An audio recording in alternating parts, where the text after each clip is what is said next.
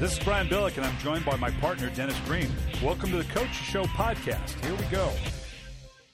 Well, Danny, we said last week, and I know it's a favorite time of the year for both of us when you get the divisional rounds, because obviously it's some great football. But now that we get to the four championship round teams, the thing that jumps out at me is it's always a time to look at, okay, let's look at the four teams, and let's see what this says about where we are now as a league and where are we going. I know when I worked for you, that was always a focus for us, that, okay, what are they doing? What works? And what can we extrapolate for us going forward? Let's look at some of the tendencies or what we see out of these four teams. And the most notable thing to me is, God love America, defense does matter, doesn't yeah, it? Yeah, absolutely. And I think that's really crucial because there were big plays that, that uh, Green Bay had given up, and they, they gave up a huge play on the Hail Mary right before halftime. But it was not uh, in, in, not indicative of how they played because they'd given up big plays all over the field, and it didn't seem to matter. They always felt that they could outscore people. But I think that the performance that the Giants put on defensively and what they were able to do on defense, I think what the 49ers were able to do defensively, particularly against New Orleans, it, it, it made a big difference. And so I think now we're back to, the, does that mean also that we're expected to run the ball? The New York Giants were not a very good running team during the regular season, but for two games so far in the preseason, in the postseason, they've been able to run the ball pretty good. The 49ers, we know, expect to run the ball. So defense matters, and the team who runs the ball can actually have a chance to win. We know that's also where the Baltimore Ravens are. So three of the four teams are expected to be defensive teams who can stop the run and run the football. Now the question is going to be what happens with everything else. And and how that applies if you are looking at your given team and saying, okay, what do I do to create that balance, that equation going forward? In an era where there's been an absolute explosion of offensive football, the, the four hundred game is the old three hundred yard game in terms of a benchmark going right. forward. But as you know, Denny, and we've both been on both ends of the spectrum, it's hard. That balance can be hard because usually you have your assets on one side of the ball or the other. That's the mentality you have. If you're in New Orleans and Green Bay, we win on offense. Offense. That puts a lot on a defense because if you're that good offensively, it means you usually got a lead. It usually means teams are going to throw a lot. You're not going to have great stats as a defense. And you know what? Those numbers are important to those defensive guys. Yeah, they have some pride, and they want to they want to be solid as well. And I've been on a number of teams where you have those great defensive numbers. We're a dominant defensive team. So the mentality is just don't screw it up offensively. But wait a minute. We got to be pretty good offensively, too, if we want right. to win. Sure. Well, I think that the, the big thing that happens when teams, uh, particularly lately, When when teams uh, are playing with uh, that mentality that defense doesn't really matter, then they gamble more. And I think Green Bay is a great example of that. I think they just gamble more. They take more chances on defense. They guys try to make more plays. If we're not getting a lot of credit, at least we can make the great sack, or we can make the great bat down, or we can make the great interception, or we can knock the ball out and not worry so much about tackling the ball but creating a turnover. And I, I think that's, that's what really can hurt you. So we're at that stage now. You know, we're, we're one and you're really done. One and you go on to the Super Bowl. That there's not another contrast that is as big as the A F C and N F C championship, and both teams now that win are going to be teams that can do everything. I can't see a team now going in just because you can pass. I can't see him going in now just because you can rush the passer. I think all four phases, run, pass, defense, run, pass, offense, all four phases, and it really five. Special teams right. are going to all play a factor, so it's, it is good in old fashion. It's going to be interesting to see because of the matchups we have that underline, okay, what are we as a league? We have the New York Giants and the 49ers that are both going to say, no, I'm more physical than you are. No, no, I'm more physical than you are. This is going to be a slugfest. You have uh, one quarterback in Eli Manning that's proven he can get the big generated offense, Alex Smith, when it counted, and we've got to kind of give him his due now. We said, well, we just don't know if Alex Smith can deliver in those situations. He did in the biggest of stages, so now you've got to give him his props as well. But that is a formula for two teams that are more conventionally built in terms of playing good physical defense. Both want to run the ball. The other side, on the A F C, it's going to be interesting because New England is clearly, we are explosive enough offensively. We can counter. There's no question Baltimore is going to be more physical. Right. But does that physical style of play trump the efficiency of a Tom Brady, who was thirty-one first downs and only six third down attempts? That number just blew me away. Well, it does, and I and I think it, that's why it's so hard to, to you know to get a handle. I I recognize, you know, being an old fashioned guy, I I recognize the rules and how the rules have helped to kind of dictate this wide open style that New England has and, and their ability to make it look so easy simply because nobody can really get a handle, can't get a hit, can't get a, in position. But I, I still don't know if it if it actually does play out. And we know they haven't been there in a while. They've been a good team every year, but it seemed like somewhere in the playoffs they seem seem to falter. Uh, but I just think that it's hard to believe that they're going to be able to go out there with those underneath routes where everything is underneath. Everything is, you know, five to seven yards. Everything is a catch and run. Very few times are guys sitting down. They have a hard time believing that those receivers aren't going to really get hit pretty hard crossing routes and, and coming across and, and get the ball thrown by a team like Baltimore who knows that there's only one way we're going to win this game. And that is we have got to really hit those guys. We've got to jar the ball loose. We have to make sure that when guys catch it, that we eliminate the yardage after the catch, that there there's not going to be a lot of that. And and I think that's the one chance that, that Baltimore has. It, I, what's another trend that jumps out at me is the value of a tight end.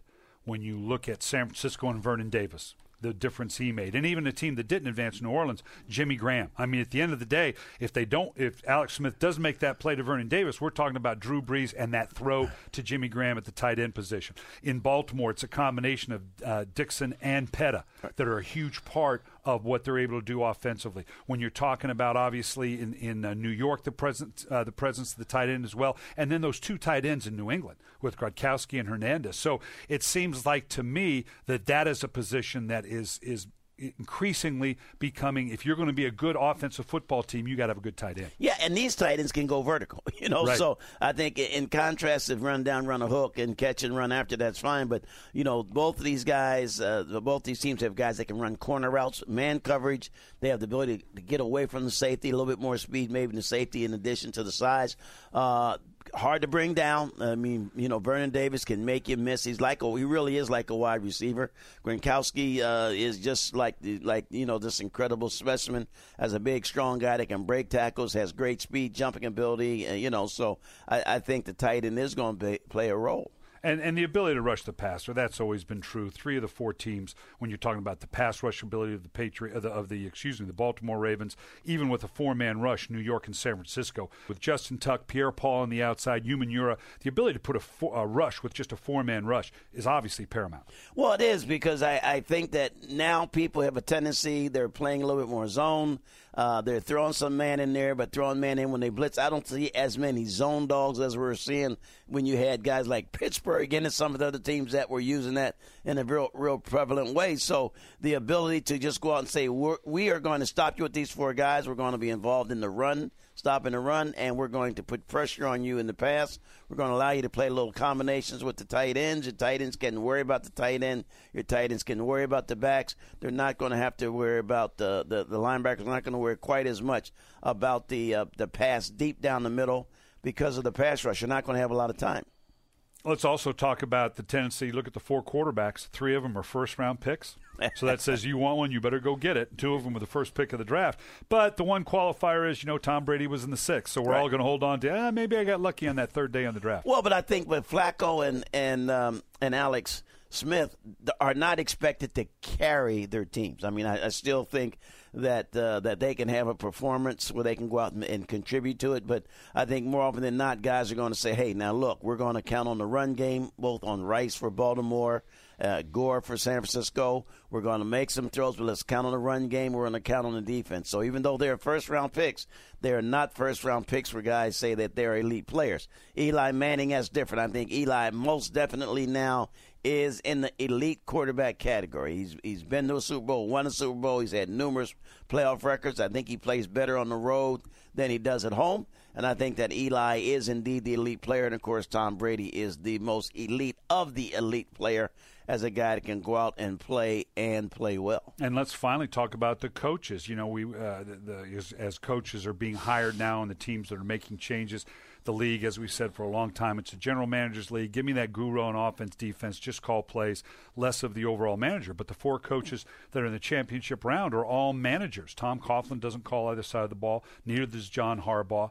Uh, Jim, uh, or excuse, yeah, Jim Harbaugh, excuse me, um, he calls the offense, but Greg Roman orchestrates the offense, and it goes through Jim Harbaugh. Right. So I don't want to minimize that, but he is more of a manager than, say, to Sean Payton or Mike McCarthy. Uh, and then, and obviously, Bill Belichick kind of oversees both ends of it. So right. at least based on this year's championship group, it leans towards, no, I need that head coach that can manage this entire process, not just that play-calling guru. Right, and I, I think that that's, that's necessary in this type of uh, scenario with these four teams, particularly when you get teams that are not expected to outscore anybody. I don't think even the Giants expect to just outscore. We expect to have a, a combination of an offense and defense. A team that is expected to put a lot of points on the board because they are so badly rated, at least defensively, are New England.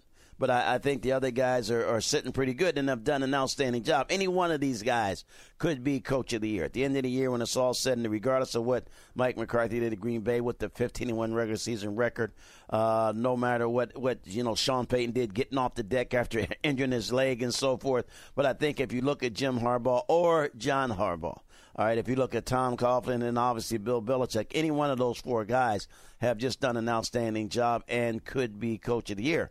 And a big part of what they do is just make sure that they have the pulse, that they feel the pulse of the team and know what to do, which buttons to push on their football team. The snap and the handoff. Up the middle it goes. Jacobs runs outside fifteen. A chase to the ten. Outside the numbers, the five. Angles his way to the pylon on the near side. That is a touchdown. Galloping on the fourteen-yard touchdown run was running back Jacobs, and the Giants have put this on ice. They're going to the N F C Championship game. They'll take on San Francisco. Well, let's talk about the matchups. Let's go to the Giants and the Packers. What a phenomenal game. Obviously, the, the Giants in an upset win. I think most people would call it an upset, thirty-seven to twenty. Eli Manning, as you said, if if not alone this game, his composite, what he's been able to do, three hundred thirty yards, three touchdowns. Rodgers, and this goes back to what we talk about, the, always the rest or rust. Do you rest your player? How do you deal with the bye? Everybody wants it, but everybody fears it. Rodgers, I don't know that he looked rusty, but certainly Jennings did, and the drop passes just killed Green yeah, Bay. Yeah, it is, and, and you know, what, what Bill Walsh used to always say is mishandling the ball. That was what he said. I, I call dropping balls un-American. I mean, we're Americans. All of us should be able to catch a football. But mishandling of the football, and, and some of that comes from the hits. In other words, it's it's one thing when you're playing against a bad defense and you're running around, you're making all these catches, you make everything look easy. But when you're playing against a good defense, and a defense that's going to rely on hitting defense, a lot of times guys now do two things. One, they cough the ball up. Some big hits, guys that got hit and not even wrapped up, but got hit and then got the ball jarred out. And then also receptions. And and, and some of those plays, you know, maybe it was rust a little bit because, you know, uh, on that one throw, uh, Rodgers thinks he's going to be speed break, and the receiver thinks he's settling into an area. And so, of course, he overthrows. And, and so Rodgers upset. The receiver's upset. Well, they were upset because they were not on the same page. The hole was there. Do you settle? Do you keep going? And I think that happened a few times. And that's that one about rest or rust. You know, did we get enough work on this particular thing? Were we ready? Clearly, it was a physical game that Packers knew was coming. They'd played before. They knew exactly the kind of game it was going to be. But I think that this Giant team, ever since the uh, the Jets game, which I which I felt they played one of their best games.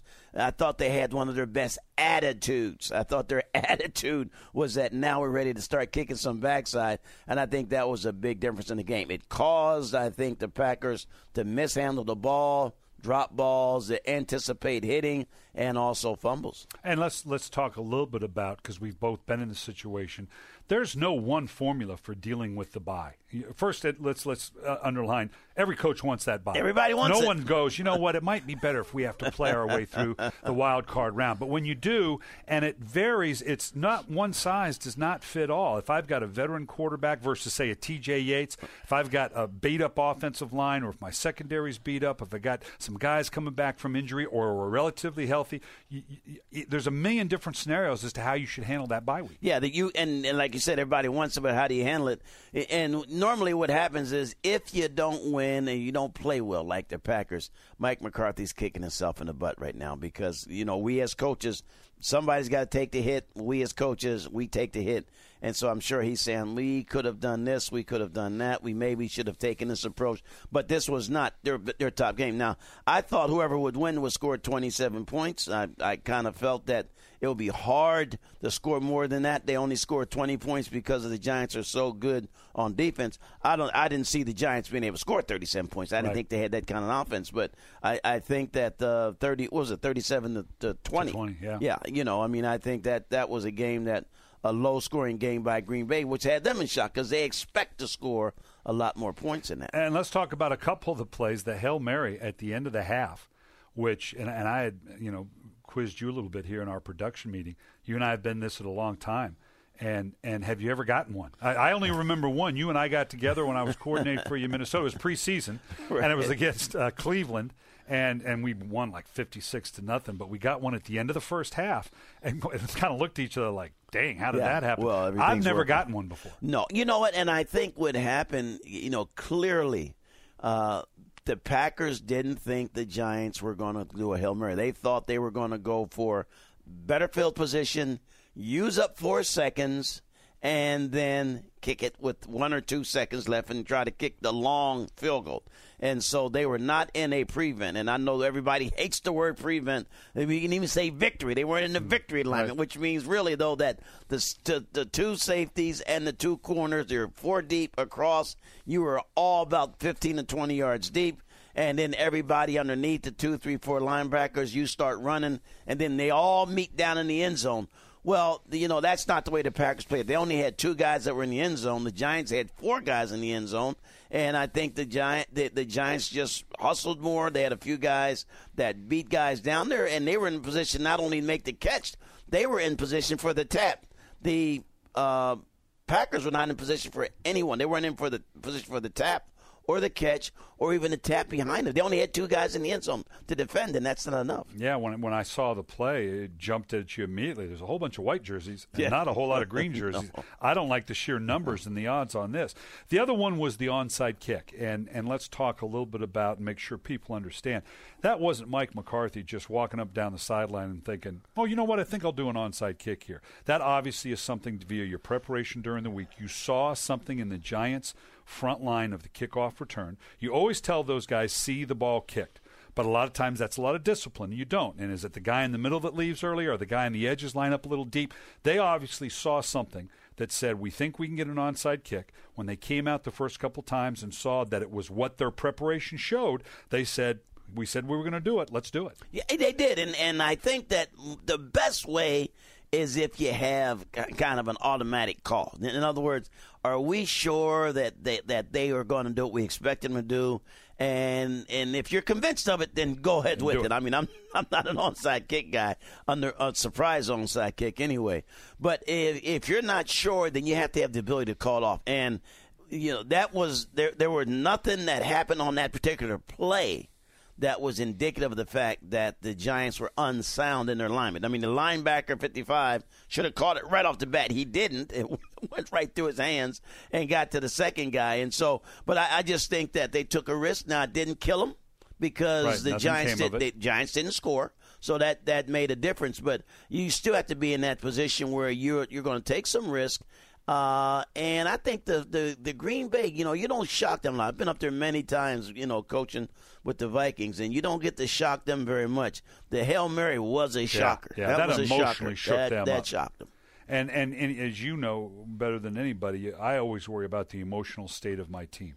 That, that shock value coming out. Yeah, there's confidence because they are the Green Bay Packers. But when you look at it in the cumulative as well, now they're going, oh, gosh, the, the Hail Mary. Oh, boy, we're dropping passes. No, boy, they got us on, on you know, onside kick, and we didn't. D- the players beginning to think, oh, boy, we're snake bit. Maybe this isn't going to – that doubt starts to creep well, in. Well, it creeps in also because it was a real physical game, too. Right. They'd had a couple turnovers by then. Uh, guys were really getting hit. There were a few guys were getting injured. So they knew right then they were in a ball game. And that's the one thing the advantage you have. The Giants said, hey, we have to in the first quarter let them know it's not going to be – typical, you know, uh, giggles. We have to let them know they're going to be in a ball game. And if we do that, we could c- kind of crack their shell, because there's a shell of confidence that the Packers right. have had. When you're fifteen and one, you don't think you can be beat. Yeah, this isn't basketball on grass. This isn't scale. No. We, we, we actually get to tackle here, and you're right, making them pay the price. Well, before we move on, let's talk about, because we do these exit uh, uh, interviews, so to speak, about teams that are limited. Let's talk about what the Packers need to do going forward. Obviously, a dynamic team. They've got a championship pedigree, but some things have got to be addressed on that defensive side of the ball. They could lose their defensive coordinator, Dom Capers, to, to Oakland Raiders. I think that would be a great pick for Oakland, by the way. Right. Dom Capers obviously took over two expansion franchises. That's tough duty. I think he's one of the best coaches in the league. And with uh, Reggie McKenzie taking over at the Oakland Raiders, they move, may lose their defensive coordinator. Well, I'm sure he's going to he's going to go get him. I think that Dom's going to he's going to see a new world to Raiders, though, because their whole mentality has never been right. his style. And I also think, though, that you know that Dom they they got they relied, I think, too much on the offense, and that can happen. When an offense is always outscoring people, then all of a sudden the sense of urgency is not there defensively. And and now all of a sudden you don't really stop people. You're not really as fundamentally sound maybe as you'd like to be. And Dom is a tremendous coach. I think he had him there. They won games. He got a lot of credit for the games they won. But, they, but again, they still were the last-ranked defense in the National Football League. And that can be because, you know, the offense is up twenty-eight to three at halftime, and now the team is throwing every down and so forth. But it can also be that they weren't taking as care taking care of business as much as they should, that, that they didn't have a natural pass rush, right. that the defensive linemen were a little bit, you know, they were big, they were big and they were physical, but they, they didn't seem like they had that great up and up and down the line pursuit aspect. And that was the thing that jumped out at me. Obviously, Clay Matthews is a great player. Last year, they had guys rolling through, whether it was Zombo, Jones, Walden. They got great productivity in their pass rush that way. They didn't have that this year. They probably need to go, and it's great because you those guys I just mentioned, other than Clay Matthews, you get those in the fifth, sixth round. They go after those six two, six three, two forty-five, two fifty-five linebacker tops, types, interchangeable parts. But you may have to expend some resources in that first and second day in the draft. Give me a more viable guy like a Clay Matthews that gives me a legitimate way to put pressure on the quarterback from a standard spacing front, not from some of the exotic things we do. And they might have to go get the unrestricted free agent, too. I mean, yes. actually go get a couple of guys to improve defensively. The 49ers send two receivers wide right, Find two a- tight ends wide left. Smith in a gun with Gore on his left hip. Third down, Alex takes the snap. Alex looking, got it. The post, and it's got it. Caught. Touchdown! Touchdown, forty-nine!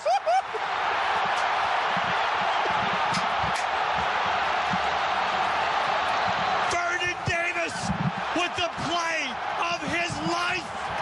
Alex Smith with the play of his life. And the 49ers are nine seconds away from playing for the N F C Championship. Can you feel Candlestick? Well, let's move on. I got so many great games. The Saints and the 49er game, and you kind of knew. People weren't quite sure whether the 49ers can pull this off. The Saints were coming in on a roll, but this thirty-six to thirty-two, and there were four lead changes in the final five minutes.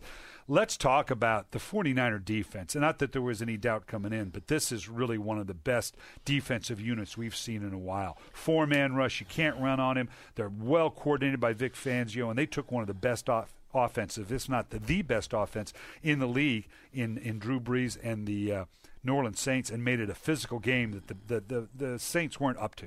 Yeah, and you know, and the Saints still made a lot of plays. They did, uh, didn't they? I, did, I didn't think the 49ers had the capability to score thirty-six points. I know that the Saints had been giving up a lot, but I just didn't think that could happen. And if it was this much of a shootout, I wasn't convinced the 49ers could go, even though I picked the 49ers. And I went as much as anything on this idea on, on how uh, great everything is when you're playing inside and the surface, and you've got the best of both worlds. There's no such thing as slipping. Uh, you got great foot.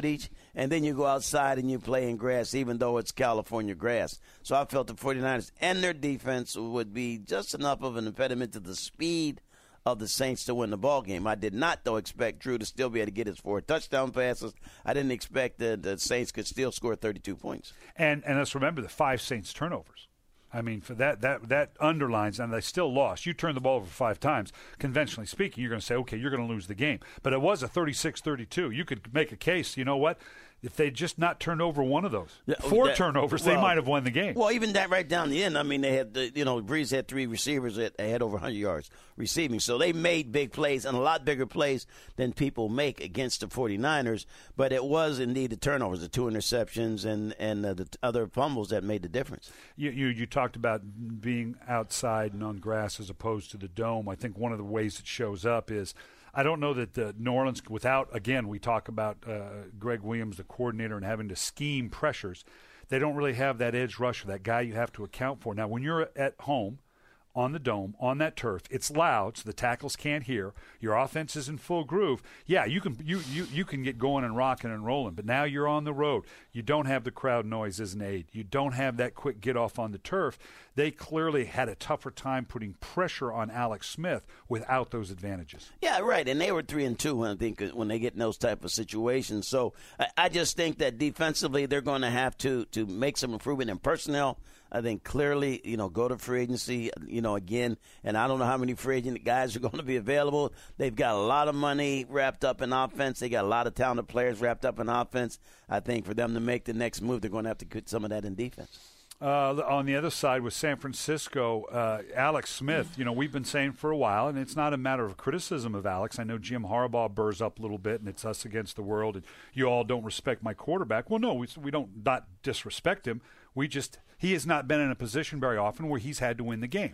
And particularly in this forum now, when you're talking about the divisional round, you have to give Alex Smith his props. He stepped up in a number of ways, and sh- we saw that he could win a game. This was a tipping point for Alex Smith. Well, it was, and, and again, you know, it's well documented. Seven coordinators in seven years. Now, there were some pretty good coordinators in that group. Mike Malarkey was in that group. Right. Uh, North Turner was in that group. So it, it, it was an issue that maybe these guys can coach. The issue was at a different system, changing uh, virtually every time, change the wording, change the terminology, and that he finally had a coach who believed in him. Well, I guess you could say that. And Jim Harbaugh did did a marvelous job. But a big thing they wanted him to do is, look, you're going into a shootout with with with this type of game with Drew Brees. Don't try to be better than Drew Brees. Just make sure that we do not have turnovers.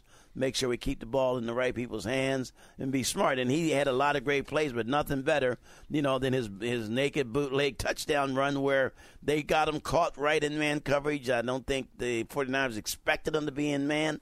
There was nobody outside. All he had to do was get around the end. The end wasn't even close, and it was a walk-in into the end zone. I think, again, it typified the kind of game that he had, and the whole uh, Bay Area excited. Then the touchdown throw to Vernon Davis, you know, with nine seconds left on the clock. It was phenomenal. So, again, you it's not just who had the best quarterback, because Drew Brees played extremely well, but it was, again, the team that, that played just enough defense. And they were they were handcuffed defensively because of trying to deal with the New Orleans, but they played good enough defense to make the play when they had to.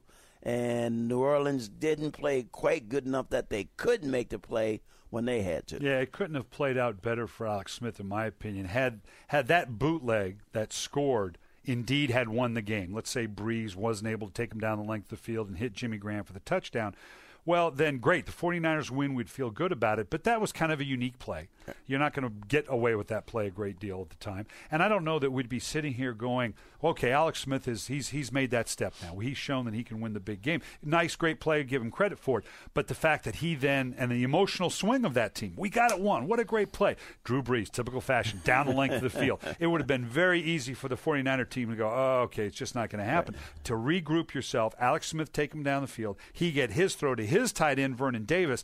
I don't think it could have played out any better for Alex Smith. No, not. And and because he had to go be a gunslinger. And even though people said you're not going to have to be a gunslinger, you're not going to win this game by yourself, he actually did have to put it on his shoulders and go out there and almost win the game by himself. Well, and we've already talked a little bit about what the Saints need to do now that they're out of it. Let's talk about this matchup. What do we see with the Giants and the 49ers, two teams that, that are fairly similar? Of course, the Giants lost to the 49ers in regular season twenty-seven twenty in Week ten. But let's remember, Eli Manning was moving them down the field. And it was a spy by uh, uh, Justin Smith to come out of it to intercept the ball on third down.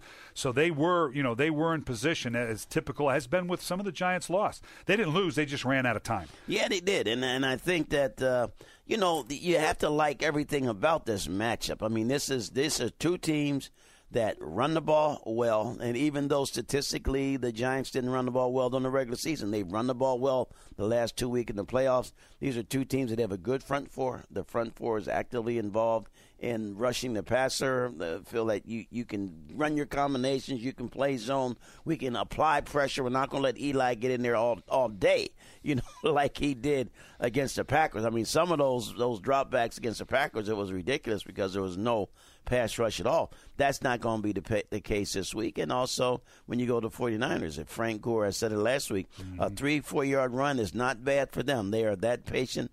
They don't feel that uh, there's anything wrong with running the ball three straight times for line, nine, ten, and then eleven yards and, and having a chance to go out and be successful. That's what they're going to do. So this will be an old-fashioned game where the team who runs the ball west and plays the best run defense is probably going to win the game. I think the, the pass offenses of each team will probably offset each other.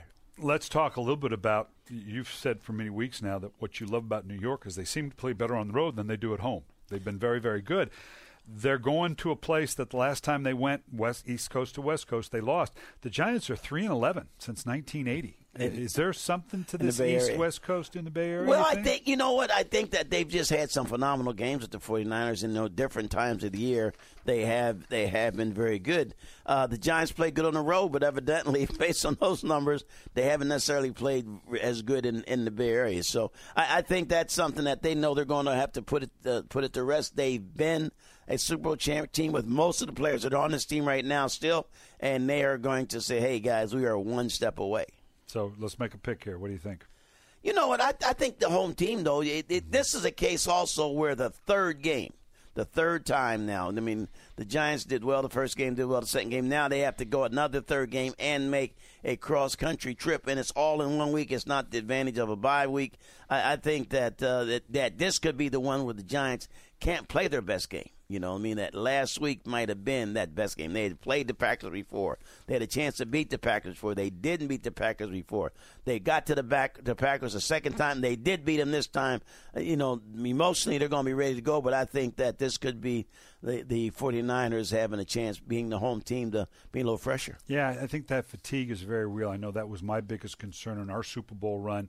Uh, in the championship game, we had to go from Baltimore to Oakland, the number one rushing attack in the N F L. They had a bye week. We didn't. Uh, we had to play a tough Denver team, had to play on the road against a tough Tennessee, then had to go cross-country. We were uniquely matched up to play Oakland. We were able to win that game. Uh, but but the emotional and physical fatigue, because you're right, we're past that rust-to-rest issue right now. San Francisco's back in rhythm. Right. So it's uh, that. Yeah, I, I kind of agree with you. I'm not going to be surprised if New York does, but I'm, I think San Francisco's going to pull this out. Hernandez and Gronkowski to the left. Brady takes a snap, back to throw, looking around the middle, wide open. Catch by Hernandez at the five, skips into the end zone, touchdown New England. Oh, they're just raking them now.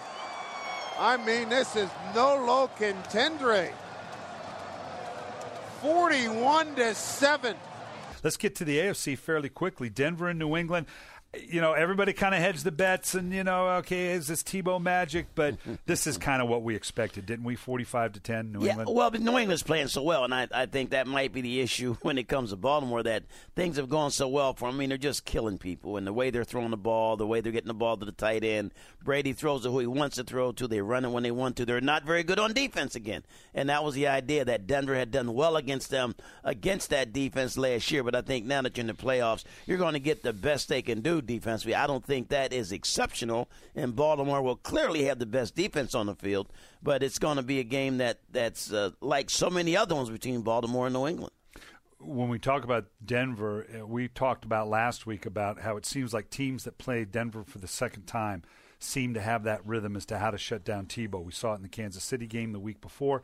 Uh, we, we see it now, um, the fact that in Pittsburgh it didn't get to play Denver for the second time. New England played them for the second time, played them early during the season. They just seem to have that down as to how to play that front seven, keep Tebow. He just looked – he couldn't get anything going. I mean, nine of twenty-six, five sacks. It, they just had absolutely nothing going. No, they didn't. And, and again, as they say, if you're not looking very good on defense, play a team that with a, with a quarterback who seems confused, and Tebow seemed confused in that particular game. All right, let's talk about – let's finish off. This is the last time we'll talk about Tebow, conceivably, unless they make us do it next week, even though they're not playing. Um, okay, we're at the offseason. The decisions to make uh, going forward with Denver, and then what do they do with Tim Tebow in this offseason? I think you got to commit to him and say, hey, everybody, this is our quarterback. Uh, we expect him to have a much better year next year. We're going to be a playoff team again. And then they've got to go to work, though. I mean, that's what you tell the public, but you go to work and you say, hey, we know this. You can be a better quarterback. You're going to have to work at it, and you have to develop him. And developing quarterbacks is, is something that the people have done for years. You mentioned to me earlier, though, about all the, N- the N F L restrictions now, the offseason restrictions, and I think they just got to hire a, a quarterback guru, and there are plenty of them there. And, in fact, he worked with one even before. I forget which guy he worked with before the draft to, to look better during the workout. Uh, but I think whether it's that particular coach or not, he needs to get a quarterback coach to quicken that throw, to get that throw quicker, to get him to understand the anticipation and to become more accurate. Oh, there's a number of guys out there. I think Terry Shea is, may have been who he worked with. There's also Kenny uh, Anderson, right? Uh, uh, Kenny O'Brien. And there's a lot of guys out there that, you know, we call them the quarterback whisperer in terms of a guy, because there are limitations what the team can do, and the team's got to sign off on this. And this is something Tim Tebow's got to pay for. But he, he'd be well advised to do that, because between now and the O T As, um, there's a lot of work to be done. We know the young man's going to commit to it. Let's also keep in mind now, this young man's got a lot of things going on. He's yeah, going to well, open up his church in the Philippines.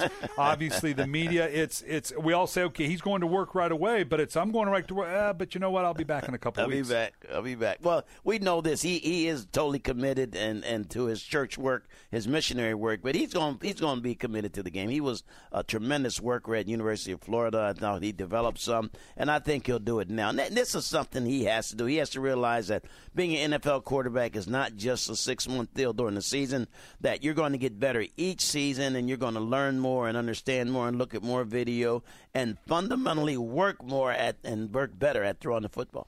Yeah, as a coach, it's a tough one going, hey, man, you can't be taking off to Turks and Caicos and, you know, we need you here. But how do you tell them, hey, you can't be going to the Philippines and open up a church and a missionary out? It's like, whoa, boy, you get struck down with you that one. You can't do it. Baltimore can end it here. Four receivers set. On fourth down, Yates steps up. Yates throws the deep ball. Right corner, up in the air.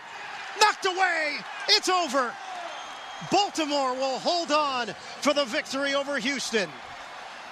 T J. Yates throwing it to the end zone, and the prayer was not answered. Let, let's talk a little bit about Houston and Baltimore. Obviously, they're, you know, a, a really good football team that's excited to be in the championship game, and they played a great game. They didn't commit a penalty or a turnover, but a Houston team quarterbacked by a rookie quarterback. You just came away a little wanting with this Baltimore win. Well, it was, but, you know, they had a chance. I mean, it was a game that was close, you know, twenty to thirteen. Baltimore did not do a lot of things right. They did enough things right. Uh, Houston didn't do as many things well with Yates, who made some mistakes even at the end of the ball game. But the, Houston did run the ball well, uh, you know, and Yates had three interceptions, which, again, when they were winning with him as a quarterback, rookie quarterback, the idea was for him not to throw any interceptions. And so I think that's where they really fell apart, just inability to beat. Now, I, I think that Houston, Baltimore knows they have to play much better than the game against Houston when they play New England, and they're ready to do that. I think it was it was tough for Baltimore because that's a game that you should win, but you could lose, and you could lose simply because of the run game and the running style that Houston was going to put on the field. And their ability to run on, on them, uh, you know, the, that, that, that was a little surprising to me. We've seen that with Baltimore, unique to this year. We've seen some teams run on them, whether it was the Seattle at one point during the season, uh, uh, as did Tennessee.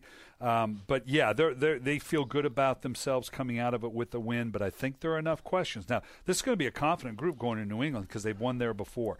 But I really think for Joe Flacco is where it really gets a little dicey because – okay, we knew Joe, Joe Flacco wasn't going to have to win the game per se, although he played fairly well. Um, you're going up against Tom Brady. You, he burred up last week a little bit, and people, you know, he feels like people aren't giving him his due. Well, okay, now you're going up against Tom Brady. We're going to have a chance. I know you got a great defense, but you're going to have to have a pretty good game against New England if you're going to beat New England in New England. They really are. They're not going to be able to say, just go do it defensively, get the ball, because New England's going to score some points. I mean, their their style of play, I, I think they're going to get hit harder than they've been hit. I think they recognize that they're not going to score nearly as many points as they have in the past.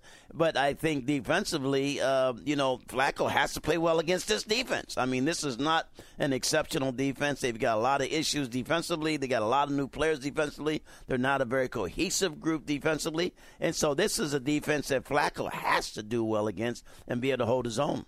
Uh, so as we look at this matchup, Baltimore and New England, a little bit different than the one we talked about with New York and San Francisco, kind of the dichotomy of one another. You got a physical defense. They run the ball. Quarterback has a certain presence in the shape of Baltimore. New England, it's all about Tom Brady, small ball, spread everybody out, playing better defense than people give him credit for. But this is going to clearly be strength against strength. It's going to be an interesting matchup. I, I like Baltimore, have picked them all year long. They've been up there. They've gone up there before, and Foxborough's not going to intimidate them. But New England is uniquely qualified to spread them out with those two tight ends, with Wes Welker, Branch on the outside. Let's don't forget Chad Ochocinco. He's going to show up at some point. I think the secondary of the Baltimore Ravens could be a little vulnerable, particularly if Ed Reed and that ankle injury tends to linger and he's not one hundred percent. This matchup may be a problem for Baltimore. Well, it is. I mean, so far it's been a ma- it's been a problem for everybody. I mean, it's simply because of the ability to spread the tight end out, their ability to just consistently throw, and the, the way the rules are for pass protection now, you can't really get to Tom Brady. Yeah, uh, so at the end of the day, we, we, we're thinking Baltimore, or are you well, thinking I, New England? I, I just think Baltimore's going to – I like I like Baltimore's chances, I think, if they really – because they have to play the perfect game. I don't think Baltimore can beat New England unless they play the perfect game, which again would be – which they've done. No penalties. They didn't have any last week. One penalty last week. No turnovers, didn't have any turnovers last week. I think if they can do that, they've got a shot. Yeah, I think we're going to come out of this game, and on Monday we're going to talk about how – Joe Flacco maybe has had his seminal moment like Alex Smith, and they're off and running. Or we're going to be saying, boy, there's some real questions about Joe Flacco and whether he can go forward with this offense. Um, let's let's talk about a little bit uh, about the coaching carousel, some of the things coming up. There are still jobs open in Oakland, Miami, and Tampa Bay. Jacksonville's hired Mike Malarkey. They've kind of switched out coordinators. They've hired the Atlanta Falcon offensive coordinator, and Atlanta has hired Jacksonville offensive coordinator and Dirk Cutter, so they just kind of made a swap there. Uh, and then Jeff Fisher obviously going to Saint Louis. Let's start with a little bit of a surprise. Hughes Jackson went down in Oakland. Yeah, I was really surprised, but I think what would happen, you know, Reggie McKenzie got to be the general manager, and he flat said, I want to bring my own guy in. So despite the fact that Hugh Jackson was there for one year, Uh, I don't think he wanted to, to question, you know, whether or not we could work together. I just want to bring my own guy. Now, the word is that that's Winston Moss, that, that he really is going to, to take everything that he has done at Green Bay, and he's been in Green Bay since nineteen ninety-three. He was there. Reggie McKenzie was there with Ron Wolf in the scouting department, and then he was there with Ted Thompson, that he's so enamored of what took place at Green Bay that he's going to take Green Bay, yeah, and he's going to set it up that way with Oakland. Now, whether that'll work or not, I don't know. Normally it doesn't work when you do right. that. But they say that Winston Moss, who's a very good defend, defensive coach and has been there a long time, is his choice. And uh, Winston Moss is one of those guys that did play for the Oakland Raiders, so he has a great feel for the Raiders. Uh, Reggie McKenzie also played for the Raiders. So these are two guys that have a background with two or three years in the Raiders. So they know the Raider way. I think they know the chinks in the armor at the Raider way, too. And I think they're ready to do it differently. Does Reggie need to back a U-Haul up to the, the Raider facility and clean it out, though, and say, we're, we're starting from scratch because we can't do this makeshift jury rig as we go along and think we're going to change the culture of the Oakland Well, Raiders. Without Davis here, there's always been untouchables. You know, I've known Al for a long time, one of my favorite people. Al had a lot of untouchables, people that were g- going to be there, and that's what they were going to do. And I think if if Reggie's going to have untouchables, you know, then his struggle's on. If he's not, if he's going to clean house, that's a big, that's a big house cleaning. So it's going to be interesting to see what he does. Yeah, Jeff Fisher landed in Saint Louis, kind of uh, predictable to a degree. What I don't quite understand is how Miami allowed themselves to be drawn into something that was kind of destined to end up in Saint Louis. Well, I think the reason it happened, you remember when they made the announcement, they, they you know, they said, hey, you know, Tony Sperano's gone, but uh, Jeff Ireland's g- getting his new contract right now. I mean, before the the, inter, the interim time, the, no matter who was coaching, Jeff Ireland is going to be here. And I think once they said that, it made it difficult because Jeff Fisher wanted to have a little bit more say in who the general manager was going to be. Not necessarily hire the guy, but at least have some say to say, if I'm going to come in there, I want to make sure that I can have a great working relationship with the general manager. And I don't think he was convinced of that with Jeff Ireland. Yeah, and how does Miami now say, okay, this is what we need as a team. We need that veteran presence of a Jeff Fisher. This is what we're going to bring in. Now we don't get it. Well, okay, now we're going to go get us the coordinator type. And that's likely the way they're going to do it, which is fine. There's some good guys out there. Looks like they're going to interview Mike McCoy, the offensive coordinator from Denver. There's a lot of good offensive coaches, defensive coaches out there, coordinator types. But to me, it underlines what we talked about before. Too often these teams, when they go about it, and if I'm not mistaken, this is Miami's now seventh coach in ten years, something yeah, along that yeah. line. Yeah, well, they've gotten to some bad, some bad formulas, and it really hasn't worked. It's hard to say. I mean, I think what the owner is trying to kind of get a, a, you know, a round hole Uh, and take a peg and stick it in there, and, and it's square, and, and it's it's just not working. And this, again, was a case where it absolutely did not work. They were convinced of it. I think part of it even with with uh, with uh, Bill Parcells in there. You know, Bill coming and saying, okay, I'll do this for you, but Tony Sperano's got to be the coach. So I think they get into dictation too much, and that we're going to do this, but we have to do this. And you have to be a little bit more open, and I think so far, once again, they, they don't have a quarterback. Well, how did that happen? Now they don't have a head coach. How did that happen? They don't have either of the coordinators. How did that happen? Uh, they don't have an outstanding pass rusher. How, so they, they really have some outstanding building that has to take place. Yeah, in Tampa Bay, they, they, they have interviewed a number of former head coaches, Marty Schottenheimer, Brad, Brad Childress, Mike Sherman, because obviously, and, and we know in this league, you tend to hire the opposite of what you just fired. So I hired a young, inexperienced defensive guy in Raheem Morris. So I'm going to now get an offensive-oriented veteran coach that knows how to make that work. But they uh, they seem a little uncertain about the combination they want to put together in Tampa. Yeah, and I'm not, you know, I think we would be surprised by anything. I'm still surprised that the veteran coach, you, Bill Cowher hasn't been convinced to come back into coaching John Gruden. No matter what they say, we we know this. I mean, Gruden says he's not going to coach Cowher. We know that, that those guys are young enough that if the opportunity was there for them, those guys, they would go back into coaching. And I'm still surprised that the league is still willing to take chances on guys uh, and doesn't see the need. I mean, there's more than just Jeff Fisher as far as veteran coaches out there. And so I'm not sure what what Tampa is, is going to do. And and I think with Oakland, so you got three jobs that are open that late in the season. And Mike Malarkey was a surprise hire mm-hmm. at Jacksonville. You know, I think that, you know, he'd been at a head coach at At uh, at Buffalo, and that doesn't uh, count. Anybody who coaches in Buffalo, that's kind of like the black hole. Like they used to be, like this doesn't count because obviously Greg Williams went through there. They've been so bad for so long. It's kind of like, well, we're not going to hold that against you. Well, I think you know Mike is a good, good, solid coach. He worked for for your guy in Atlanta, and and I was surprised he got it though. So you know, I think he does know. Uh, Gene Smith, I think Gene thinks, hey, this is the right guy for me. If we keep going, though, I, I think Fisher made a good decision in going to the Rams because he has a quarterback and he has a chance to be involved in the hiring of the general manager. And and I think that despite the fact that the Rams have not been a very good team for a long time, he does have a chance to build their whole process. And there's going to be a synergy and, and, and the fact that there's going to be a unified vision for the way they go forward right. and how they piece it together. One final one here is uh, Indianapolis. They've hired uh, the guy from uh, Philadelphia. You think Jim Caldwell holds on? Uh, you know what? I, I I don't know what they're going to do now. I mean, what's his name? Gr- Griggin? I don't know. Uh, you know, name. that the uh, he was the – they hired the, the personnel guy. Now, surprisingly, he doesn't have that much experience. Right. I mean, when you're when you're talking about replacing a Bill Polian, I thought they had something up their right. sleeve that said, okay, this is one guy who's done it all, and we're replacing him with another guy. With some major decisions on the horizon now. Who's done it all. Uh, I mean, I, I I would think this means that Irsay is more involved.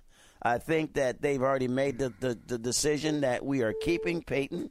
You know what I mean? Uh, and uh, and I think, I, I don't know. I think they keep Peyton, uh, and I don't know about Andrew Luck. I, I don't know. I mean, maybe they do them both. I, I It's just hard to believe now that they would let Polian go and hire a guy that's this inexperienced. Yeah, it's it's one of those, okay, we're going to do this, but did you think through the next step? Did you, was now what's next? Right. I mean, there's always got to be what's next. Well, so. I think you have to keep Caldwell under this circumstance now. Yeah, may very well be. Well, that's going to do it for the Coach's Show podcast. You can download the Coach's Show podcast from iTunes or go to the N F L dot com slash podcast. And we want to hear from you. You can tweet me at Coach Billick.